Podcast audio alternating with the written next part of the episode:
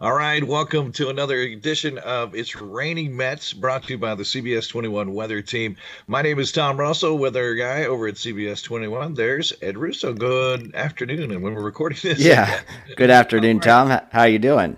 Good. I, you know, I, I should probably just start with a better greeting. Happy New Year. So this is our first podcast of the brand new year. Yeah, Happy New Year. We haven't done a I haven't done a podcast with you since last year. It's been so long. uh, it's been crazy, and I think uh, you know the the year has gotten off to this really quiet quiet start but i think we should start with what happened in 2020 so uh, stats coming out of 2020 put harrisburg in other words uh, registered or uh, measured at HIA as the the uh, warmest year on record now let's put that into a little perspective 56.7 is the uh, average temperature and that beat 1998 which was 56.6. So we're only talking about a tenth, but still an impressive feat, don't you think? Right. And, you know, I, I don't believe 2020 had a ridiculous amount of record highs. It was just we never cooled down overnight. So when you factor in the average temperature, uh, we factor in overnight lows too. And, and overnight lows for a lot of people are kind of like, well, whatever, I'm inside sleeping. Right. But they are huge in determining what your, you know, monthly or yearly or daily average temperature is. And it was those overnight lows during the summer that just didn't settle below 70 so many nights. And that's, I, I think, a big driver there. I think it was 50, and don't quote me on that, but yeah, we had the most days on record with lows above 70. Wow. Uh, we had the least days on record at or below freezing. So even back last winter, we obviously didn't have a lot of those cold days. And then for the summer, as you alluded to, 35 days at or above 90, which is pretty impressive. Right. But really, it was about those uh, overnight lows not cooling off at night. And that's really been, if you look at weather records across the country, that's been the big trend when you start talking about you know is the earth warming is the is the globe warming? And it really doesn't have to do with those scorching highs as much as it does with not cooling off at night. Right. That's a that's a big factor. I think you know a lot of attention is given to to rec to solely record highs. But again that's just part of the story. You know it's a it's a very small weather event a record high. It's you know a single moment very small moment in time when you're talking about climate. It's over such a extensive period. So you really got to look at that average temperature, which is obviously affected by what your overnight lows are too. Well, and there's one day that jumps out at me, and correct me if it, I'm going to say it's Christmas, but I, I can't remember for sure. Um, we had reached the 60. Uh, was, no, it wasn't Christmas, was it? We had reached 60 at like midnight, but by the day, what was the day that we dropped really uh, and got really cold? We had like uh, you know that 20 degree drop. Um, but anyway, in the records, it looks like that day's high was 60 degrees or 65, whatever it was. Yeah. Uh, but really, the day itself was freezing cold. Um, and that's where little things about whether you measure high temperatures midnight to midnight or 7 a.m. to 7 a.m. right matter as far as the record books go. But I thought I'm trying to think what day that was where we. I know there dropped. was a day in January where we were sitting at 71 at midnight. Oh, maybe it was New Year's. Yeah, yeah, yeah and it was. Uh, I remember we had that same night. We had a severe thunderstorm warning, and half the storm was a shower, and the other half was a snow shower. Wow! And there was a 67 mile an hour wind gust at HIA. Jeez. So you're talking about January of last year? January of last year, yeah. I've only been in here a week. yeah, no, no, no, no. This was, yeah. So we started off 2020 with a bang. Um, Okay, well, 2020 has really been quiet though, don't you think? yeah, overall, overall. Weather on New Year's Day, yeah. Yeah, well, I mean, I was kind of not. I was kind of like not just talking weather, kind of figuratively the whole year. um, yeah, you're yeah. right about that. You're yeah. right about that. But yeah, it's been really quiet. Uh, which is kind of unusual because you usually have some some pretty big ups and downs here as you get into the heart of winter, and and that's really where we are. And Ed, I always like to point this out. Those those last three weeks of January is the coldest climatologically uh, for the year. So from about now through the uh, the end of the month is when we see those coldest temperatures. Oh, we should mention this. We should mention this. So when we talk about averages, it's a 30-year average, mm-hmm. but it rolls, meaning that uh, prior to this year, it was what 1980 to 2010. Yep now because we've crossed that threshold into 2020 it's 1990 now to 2020 are where we get our averages correct right, right. and when you hear you know average you know average amount of rain per year average number of tornadoes per year a lot of these averages that you hear um, it, it's not defined every time where that average comes from but it's usually in statistics when you have a sample size of 30 you can usually get an idea of a pattern or something or a number that's that's representative when you take the average of a certain sample size of 30 and and right. in this case when you know with weather we use something called a 30 year average. And now that we're in 20 the, a new decade we can now use um, t- 1990 to 2020 as our average which as you said rolls which should mean that because we've been warmer over the last two decades or so, that those averages should inch up. So I'm going to have to study those numbers a little more, but it seems to me those average highs and lows may be changing by a degree or two. yeah, yeah, absolutely. Number of tornadoes uh, would change as well. You know, stuff stuff like that. Any average where you're dealing with some weather phenomenon. Um, you know, a lot of that data is taken from a 30 year average. That's where we get the average number, so to speak. Yeah, that's interesting. So yeah. we got a big change. So 1990 to 2020 now will be our new 30 year rolling average, and we'll have to live with that for a decade. yeah. Yep. Yep. And um, all right. So back to where we are right now. We're very quiet. Uh, and and I think that's a little unusual for a good seven to ten days to be this quiet in January. But we also think we're about to get a winter blast. And keep in mind, yeah, so mid month we're expecting a pattern change, and keep in mind that this winter has already been twice as snowy as last. but that's not saying much. Yeah, that's not saying much at all. So yeah, we had the the decent snowstorm. What was that? December sixteenth. Yes. Uh, so that's been a decent snow. But since then, and and even that storm had that mix in it. So if you recall, what you and I were talking about as far as our winter prediction is, we were going to kind of be on that line and have to suffer with those mixed storms, and and snow lovers get pretty frustrated at that stuff. Oh yeah. Yeah, but I think I think you know for snow lovers, for ski resorts, you know, it just boggles my mind. You know, all the ski resorts that have to deal with a string of fifty degree days and rain. I mean, it's just it just you know that makes the snow yeah. terrible and. Well, and they can't make it. You they know, can't make they, it. They'd be fine if they had the cold. Now, the good news for them, I think we're going into uh, a little dip in the, uh, or you said a weakening of the uh, polar vortex. Yes, um, it's a so, buzz term. it's going to allow that cold air to come back and settle in for a little bit. So any storm that comes by now has a better potential for for being snowy, just because we'll have that cold air in place. So as we're recording this, I'm thinking around. Um, what's Tuesday? The uh, 12th, the 13th, the middle of the month basically is when we start to see that change. Yeah, I'm thinking like after January 15th. It looks like somewhere around there we start to flip the script. Yep. And then so once that cold air is in place, then uh, anything that comes along is dealing with an already cold atmosphere. So it really comes back to that pattern, and still we don't see that pattern that pattern for big snow. In other words, the ones that come out of the either the Gulf or climb up the coast right. there.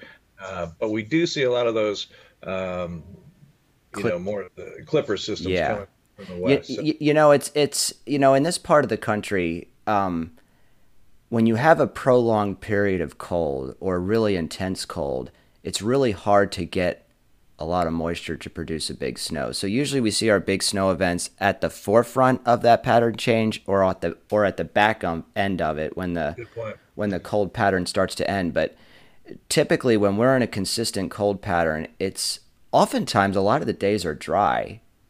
Um, but yeah, outside of the clipper systems, um, I mean, or, or really our most active weather within a long stretch of, of cold, uh, typically are the Clipper systems, as you mentioned. Okay, so we go back a year ago. We didn't have the cold. We had a lot of, um, you know, very mild days, and we had a, a, few messy storms. We didn't have the snow. So, is this going to be frustrating the other way? You think, Ed, where we have a lot of cold, but now we don't have the moisture? I mean, I think it could be because you know, colder air is is drier by definition. So sure. But you know, when you get those clipper systems, you can get that lighter, fluffier snow where you have, you know, it doesn't take a lot of moisture to get three inches because the snow is drier and it's fluffier. It So, up a little. Yeah, you know, you can get a, a clipper system that can drop three to six inches of snow. I mean, it's not qu- common. Normally, we get you know one to three inches out of those. The mountains and the lake effect. Now that's That's a whole different story. yeah. The we- we- western part of Pennsylvania is a totally different climate. I mean, they'll they'll get that you know Lake Erie enhancement, and they just never seem to make it across the mountains. I know it, it's frustrating for snow lovers, but um, but yeah, here uh, usually it, it's you know again more often than not it's you know big snows don't happen here because of our climate. So if you go back a couple of weeks, we had that big push of cold air went all the way down to uh, Florida because I have a couple of meteorologist friends in Florida, and they were talking about the coldest Florida temps since I think the mid 90s. Mm-hmm. So I'm looking at some of the excuse me the future uh, forecasts here. Uh, let's see, this is around the 22nd, and this has the 540 line, which we talk about as as basically being that 32 degree line, all the way down past Jacksonville, Florida, so almost to Orlando Yeah, with the 540 line. So this could be that kind of winter where they get two or three shots. Where you know I lived in Orlando, and uh, there were a couple times it, it touched into the 30s, and that's a big deal. yeah, and you're talking high temperature.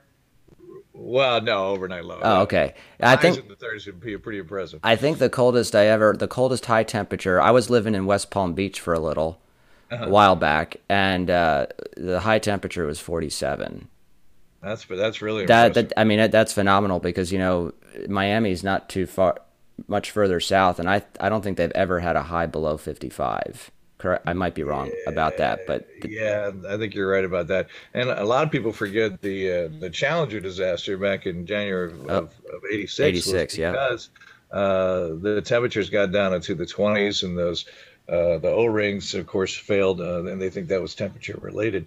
Um, so yeah, it's a big deal when Florida gets down into into those kind of temperatures. But my point is, we've got another at least one good push of cold air and probably more as we work our way through January and February. yeah. So I, I'm thinking mid January to early February. I mean, that might be the meat of our winter. Right. Um, so it will be interesting to to watch it unfold. It definitely looks looks breezy too. I mean, typically when you get those clippers that come through, that can so make Yeah. it kind of breezy as well. So the other thing that happens, and I think this really is frustrating for people who like snow in Pennsylvania, is under this this pattern, and we saw that we're going to see this system going by, is you get snow in the Carolinas and nothing Maryland and Pennsylvania and Right. all that. And, Yeah. And folks, folks here where we live, like, oh, I want to go skiing, I want to do this, and it's like, wait a minute, all the snow is you know south of uh, of Virginia. It's Yeah, you know, and that's because when it's super cold here, the the so in meteorology we talk about something called a temperature gradient, where you see this really high contrast in temperature over a short distance. Uh-huh. And that temperature gradient is where storms like to track. And when we're super below average, when we're in a cold spell, the storm track sets up further south. And that's why we typically see the the snow events, you know, further south in Virginia, even the Carolinas. I mean, the mountains of North Carolina always do well, but yeah, I mean, like the Piedmont area. yeah, exactly. When you get the snow over toward the coast and right? and other spots. So I, I think that pattern will will play out here over the next month or so, where you have those clipper systems. Some of those will dive south of us, some of us will touch us. Um, but I do see a, a pretty good push of cold air, like you said, the the meat uh, of winter. So what's your feeling on lingering then as we get to the back end of winter, second half of February, March? Because this is a question I get asked a lot. Is this going to be one of those long winters where it drags on? And uh, my gut feeling is that it is. How are you feeling about Yeah, I, I feel kind of the same way, and that you know, I think even in our winter forecast, we were hinting that we might have an issue like that as we get into March, possibly even into April. Now, you could still be below average in April and March, and it doesn't mean you're getting snow. It just means you know cold rain. It just takes forever to warm up. Which I hate because that just feels like the, the delay of spring. You know, spring if hits hits uh, astronomically, and then it really doesn't kick in until you know April. Exactly. Yeah.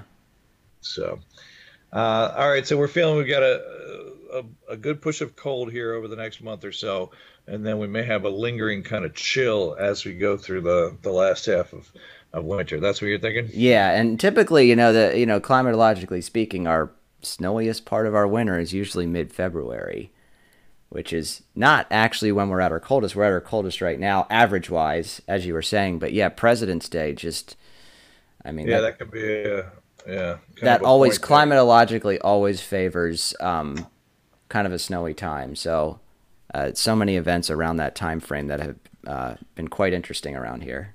Okay, so uh, let's get a little personal. What do you do to enjoy the winter? Are you uh, skier? Do you uh, run in the winter? What do you do? I, I, uh, well, I surf.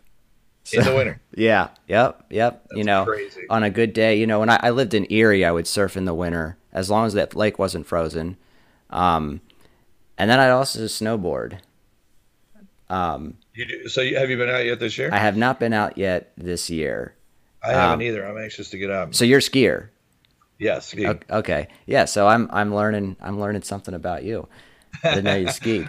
Well, maybe we should go sometime. I know. You know, I saw. Uh, I was passing by Round Top okay. um, a few days ago, and it looks like Gun Barrel is snow covered. I don't think it was covered at all last year. I mean, they had Minuteman, which is the big classic big yeah, hill. that's the double diamond. Yeah, uh, but Gun Barrel, Ramrod, those hills. Uh, at, last year with our snowless winter, they just couldn't keep them keep them covered, so they concentrated on the bunny hills and the. Um, yeah, yeah, I remember being out there. Those uh, that run was closed, so you're right about that. Yeah, so so you so you often go to Round Top, Liberty, or. Yeah, Round Top the most. Last year, we uh, my daughter and I went up to Jack Frost and Big oh, Boulder. yeah. Um, Blakeslee. Nice which one? Up in Blakeslee. Blakeslee, right? Yeah. Mm-hmm. Um, so we're talking uh, this week. Uh, there's two up in Northeast PA. There's Montage, which is uh, basically between Wilkes-Barre and and Scranton, and then uh, the one that's further is Camelback. Yeah, been there once. That's a nice mountain, right? Yeah, yeah. I think you know, big. I think of all the uh, places in the Poconos, I, I remember Big Boulder we were going to also do Jack Frost the second half of the day, but it started snowing, so we had to leave. Kind of a weird situation when you have to leave because it's snowing when you're on a ski trip. But well, know. travel travel is important. But those two mountains, that you know, they sell them as one package, the Jack Frost Big Boulder. But you know, you have to hop in your car and drive, you know, about 15 minutes to get to the other one. yeah, right, right. I remember that. I remember that. But but beautiful, beautiful area up there. You know, I think. Yeah I'm trying to think. I think Seven Springs has the biggest, um, I think, vertical drop of any resort in Pennsylvania. Uh, yeah, I think you might be right about that. And Ski Round Top, I know it's not in the Poconos or or the Laurel Highlands, but I think it's it's one of the highest of the smaller mountains. So when you compare Blue Mountain, Liberty, uh, what, what's the other one? Whitetail, which I think White is in yep. Maryland. Uh, Ski Round Top of those resorts, I think, has the biggest vertical not like I'm not talking steepness, but like just right. the biggest drop in right. from the summit to the to the base of the hill. So well, you're getting me excited. So let's hope uh, our listeners here are excited about what's left of winter, and uh, you know we still have a long way to go, but uh, yeah, it hasn't been too bad so far. It'd I be, think it'd be nice to start incorporating a, a ski forecast consistently. yeah, where we can count on it and yeah. say, hey, we have a six foot base. yeah, loose granular. we haven't gotten to that point. In yeah, well, years. Tom, we'll have to go. We'll, we'll definitely right. have to arrange a trip here. That's a plan. So you know, skiers and snowboarders are typically don't get along. At least in, in pop culture, that's what they tell you. but we can give it a shot. Yeah. I just know that you'll spend you'll spend more time on your butt than I will. uh, we'll see about that. you know, the one thing that's ter- that I never, you know, I, it's not that I haven't wanted to try skiing, but I always just have this vision of I'm not flexible at all, you know, and I feel like what if I get into a position where I just end up doing a split because both my legs go in different directions? That's what I think of, like with a ski accident, and I'm like, Man, both my legs are together on a snowboard have, just like they are a surfboard.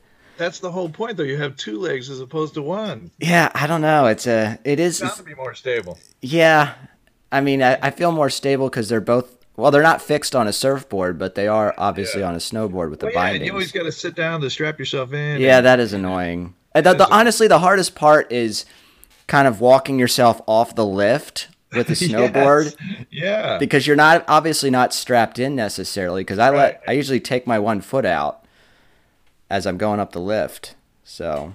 And, and the skiers just ski right off, and you guys are trying to strap up and. Yeah, that that's honestly the most annoying part about it. And I've I've wiped out on the top of the lift before. All right, I'll bring my uh, I'll have my cell phone rolling when. Oh yeah, okay. well, yeah, might yeah, it might get broken though. well, we I hope you on it. enjoy the uh, the rest of your winter, and we'll keep guiding you through. Uh, again, we think we have some interesting weather coming our way, both cold and snow. So, Ed, it's always a pleasure. Yeah, and, you too, uh, Tom. We'll catch up again. It is this week's edition of It's Raining Mets.